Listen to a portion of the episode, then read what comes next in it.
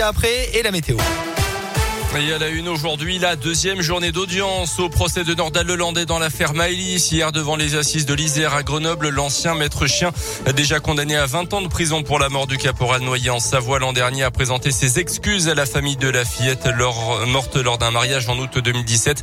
Je l'ai tué, mais je ne l'ai pas voulu, a-t-il notamment déclaré. La Cour va poursuivre aujourd'hui l'examen de sa personnalité en retraçant son parcours après une jeunesse pourtant sans difficulté majeure, selon une enquêtrice qui s'est exprimée hier. Des amis des ancienne compagne de l'accusé ainsi que son frère devraient venir témoigner. Le procès doit durer jusqu'au 18 février. Dans l'actu, une nouvelle manif des agents du social et du médico-social. Aujourd'hui, appel à la grève au niveau national. À Clermont, rendez-vous à 10h devant le conseil départemental du Puy-de-Dôme. Les agents veulent une meilleure reconnaissance salariale. À noter aussi cette mobilisation du côté de Pôle emploi. C'est la première grève depuis près de 4 ans. Stériliser les chats pour ne pas être obligé de les euthanasier. C'est le but de la nouvelle campagne lancée aujourd'hui par l'APA 63, l'association de protection des animaux du Puy-de-Dôme.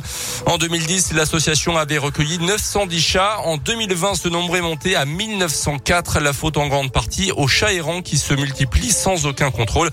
C'est pour cela que la campagne 2022 se focalise principalement sur les chats errants, comme l'explique Mathilde Salé, bénévole à l'APA 63. Bien entendu, on n'euthanasie jamais parce qu'on n'a pas de place. Malheureusement, on recueille très régulièrement des chats errants au refuge qui sont malades et qui ne peuvent même pas être soignés. Et donc, on est obligé de les euthanasier. Les chats sont déposés au refuge et nous nous occupons de les stériliser, de leur faire euh, les tests du sida du chat.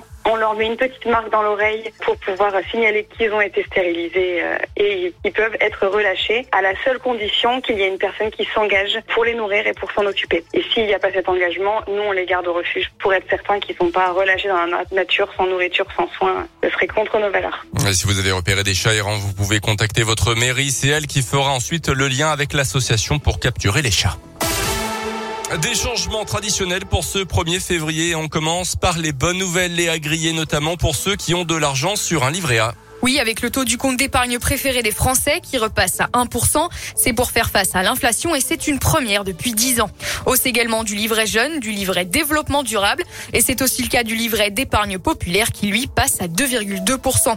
Dès ce mois-ci également, les nouveaux parents auront désormais droit à la bébé box, à la maternité, dans les quartiers prioritaires et les zones rurales dans un premier temps. Un kit avec une turbulette pour apprendre comment coucher bébé et éviter la mort subite du nourrisson, mais aussi un album pour sensibiliser les parents à l'éveil artistique et culturel de bébé. Un savon pour promouvoir les produits naturels ainsi qu'un produit hydratant. Le dispositif pourrait être étendu ensuite à l'ensemble du territoire. Côté mauvaise nouvelle, en revanche, les tarifs réglementés de l'électricité vont augmenter de 4% maximum.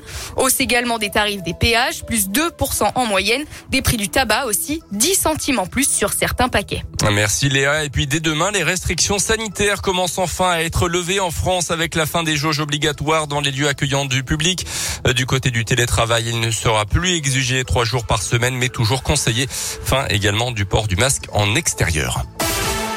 En foot, la fin du mercato, c'était cette nuit avec une arrivée de dernière minute euh, chez nous à Clermont, celle de l'attaquant Greg John Kiei du Servette Genève, ancien international espoir français. Il a déjà évolué en Ligue 1 au Stade de Reims. Il a signé pour six mois. À noter le départ de Jordan Tell qui rejoint Grenoble en Ligue 2. Et puis en basket, la tenue du match de la Jave contre Nancy, euh, prévu vendredi, est très incertaine encore une fois. Plusieurs cas positifs du côté des Lorrains. Le dernier match de la Jave remonte au 11 janvier. Oui, on joue pas beaucoup à la Jave. Ah non, pas du hein. tout. C'est compliqué.